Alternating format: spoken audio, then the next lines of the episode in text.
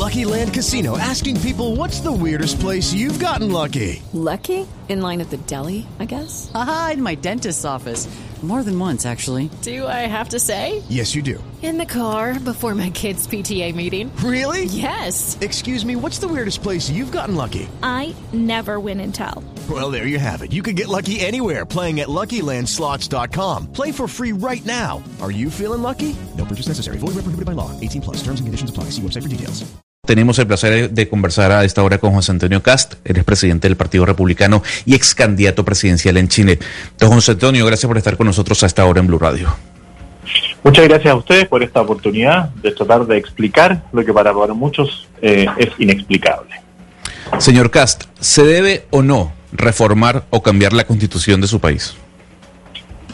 Nosotros lo que planteamos es que cambiarla no tiene ninguna lógica y que esta constitución que fue promulgada en el año 1980 ya ha tenido dos grandes modificaciones, una plebiscitada a nivel ciudadano en el año 89 y otra realizada por el Congreso Pleno en el año 2005 y firmada por el expresidente Ricardo Lagos, aparte de otras 40 modificaciones menores que ha tenido. Por lo tanto, la Constitución se puede reformar y de hecho hay reformas que se realizaron ahora hace menos de un mes, con lo cual se plantea que un cambio de Constitución completa no es lo que requiere Chile y menos partiendo de una hoja en blanco como lo plantea la izquierda más radical, buscando eliminar conceptos que nos han dado certeza y prosperidad en los últimos 30 años en base a esta Constitución que también permitió que el régimen democrático se restaurara en Chile y todos los representantes hoy día son electos en base a lo que plantea esta Constitución. Pero lo cierto es que la mayoría de los chilenos en este momento pues no se sienten representados por una constitución que fue además simbólicamente para ellos redactada dentro de una dictadura militar y que tiene unos problemas que a la población chilena le parecen graves. Uno, es una constitución completamente neoliberal y también es hiperpresidencialista, es decir, el presidente tiene demasiado poder y esto al final pues atenta contra la democracia. El presidente puede dictar qué proyectos de ley tienen prioridad, las regiones no pueden obtener sus propios ingresos, todo el poder está concentrado en Santiago. ¿Por qué temerle a una constitución nueva cuando el pueblo mismo la está pidiendo? A ver, aquí nadie le teme a reformas constitucionales, pero de ahí decir que la mayoría de los chilenos está de acuerdo en un cambio constitucional o que ellos buscan que todo se solucione a nivel constitucional, no es así, porque aquí lo que hubo fue una especie de revuelta o revolución encabezada por la izquierda más radical el día 18 de octubre, pero recordemos que hace 3 años atrás tuvimos elecciones presidenciales y en esas elecciones presidenciales, en la segunda vuelta, habían 2 candidatos, uno que planteaba un cambio total de la Constitución, que es Alejandro Guillier, y otro Sebastián Piñera, que decía que no había que hacerle un cambio radical a la Constitución, y ganó Sebastián Piñera. El problema es que Sebastián Piñera no llevó a la práctica el programa de gobierno que le propuso la ciudadanía. Y al no cumplir con sus promesas e incluso hacer cosas distintas, claramente la izquierda dijo, la derecha en este caso no ha cumplido con lo que se señaló y todos los problemas son de la Constitución, cosa que no es así, porque las urgencias sociales, tanto de pensión, salud, educación, transporte público, agua, son temas de modificación legislativa, de leyes, no constitucionales. Por lo tanto, aquí hemos visto cómo los políticos tradicionales han puesto en primer lugar algo que para la ciudadanía no era importante. Y bueno, el domingo vamos a ver cuántas son las personas que van a votar. Nosotros tenemos un padrón electoral de 14 millones de electores y lo más probable es que voten menos de la mitad. Si fuera una prioridad para la mayoría de las personas, déjeme decirle que deberían votar más de 10 millones de personas. Y lo vemos bastante difícil por la crisis económica y social. Hay cerca de 2 millones de personas en Chile que están sin trabajo, producto tanto de la pandemia como de la violencia extrema que vivimos hace un año atrás, el 18 de octubre.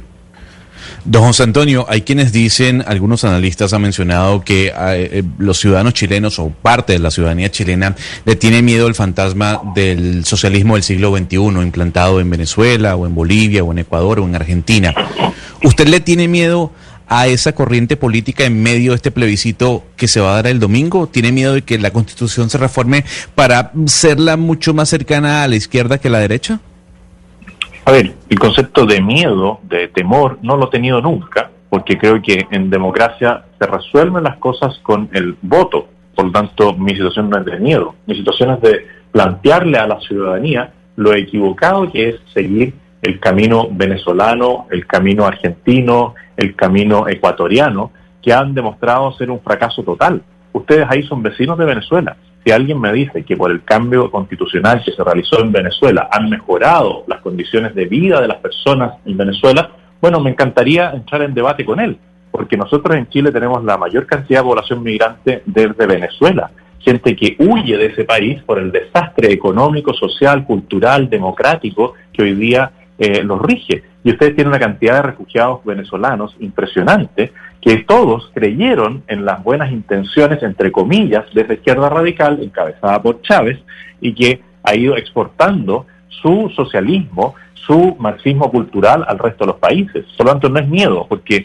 si tuviera miedo yo arrancaría, y estoy dándole cara, estoy dándole frente con toda la energía y con toda mi capacidad a esa ideología que ha destruido sociedades enteras, como la que tienen ustedes ahí de vecinos, o como la cubana o la nicaragüense, que también están bastante cerca de ustedes.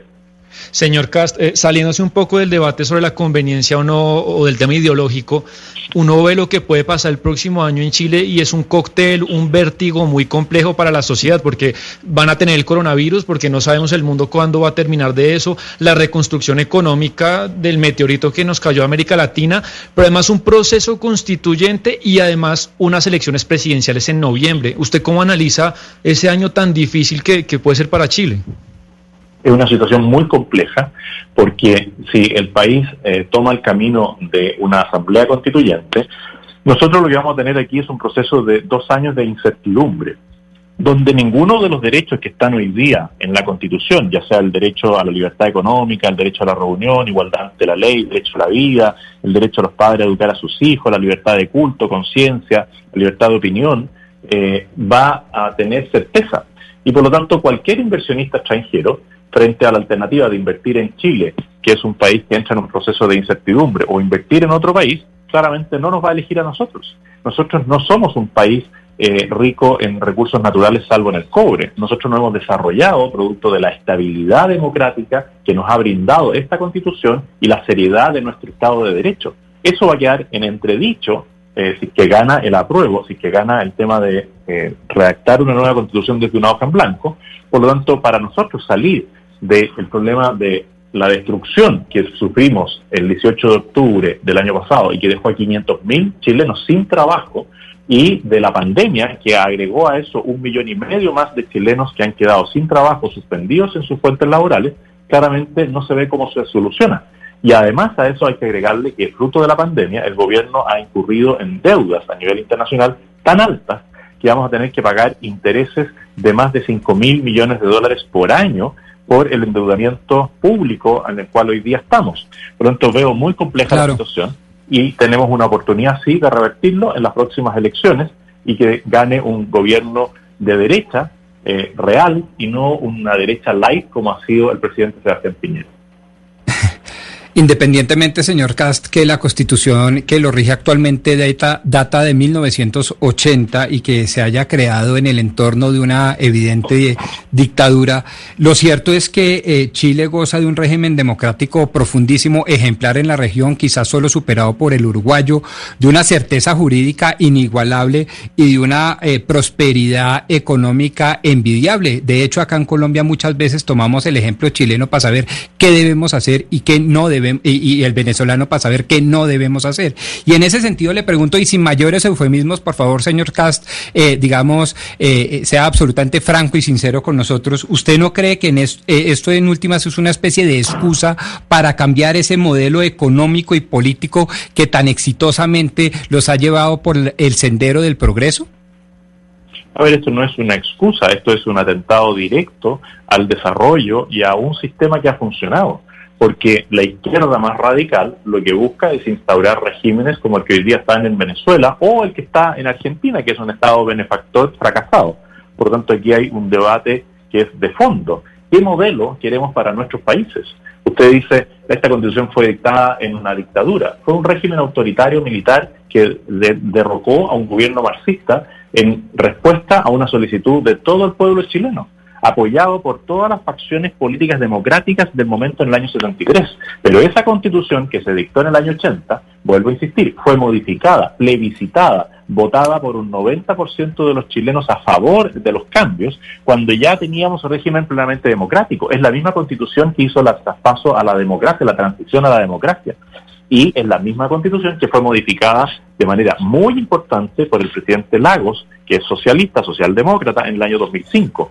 Por lo tanto, aquí claramente lo que busca la izquierda más radical, a través de esos eufemismos de decir que va a contemplar todos los derechos sociales de una eventual nueva Constitución, es destruir un sistema que le ha dado progreso, estabilidad y prosperidad a nuestra nación, y fuimos un ejemplo para Latinoamérica. Pero el ejemplo terminó el año 89, el año 2019.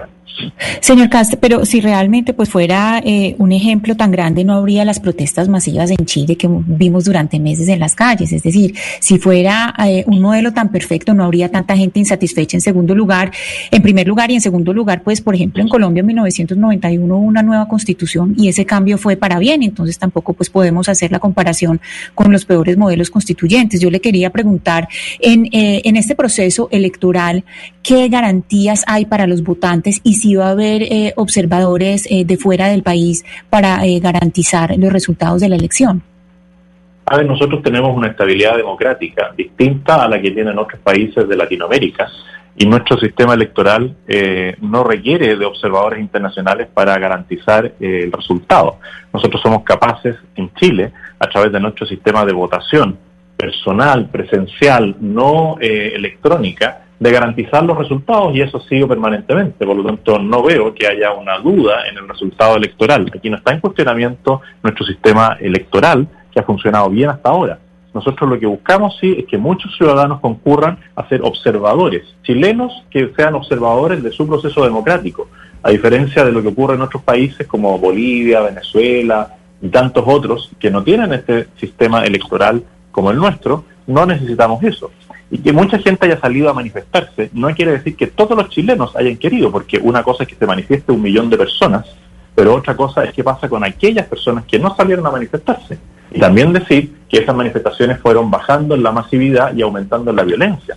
Lo que vivimos ahora, de aniversario del 19 de octubre, fue la quema de varias iglesias y la destrucción de bienes públicos y privados por grupos pequeños de manifestantes muy violentos, financiados en parte por el narcotráfico, por la delincuencia y por regímenes como el de Nicolás Maduro. Señor Kast, muchísimas gracias por atendernos. Sabemos que está muy apresurado en medio de toda la contienda electoral que va a decidir el futuro de su país el día de domingo. Agradecemos su tiempo y gracias por acompañarnos a esta hora en Blue Radio. Muchas gracias, que estén muy bien. Hello, it is Ryan, and I was on a flight the other day playing one of my favorite social spin slot games on ChumbaCasino.com. I looked over at the person sitting next to me, and you know what they were doing? They were also playing Chumba Casino. Coincidence? I think not. Everybody's loving having fun with it. Chumba Casino is home to hundreds of casino-style games that you can play for free anytime, anywhere, even at 30,000 feet. So sign up now at ChumbaCasino.com to claim your free welcome bonus. That's ChumbaCasino.com and live the Chumba life. No purchase necessary. VGW Group. Void where prohibited by law. See terms and conditions. 18+.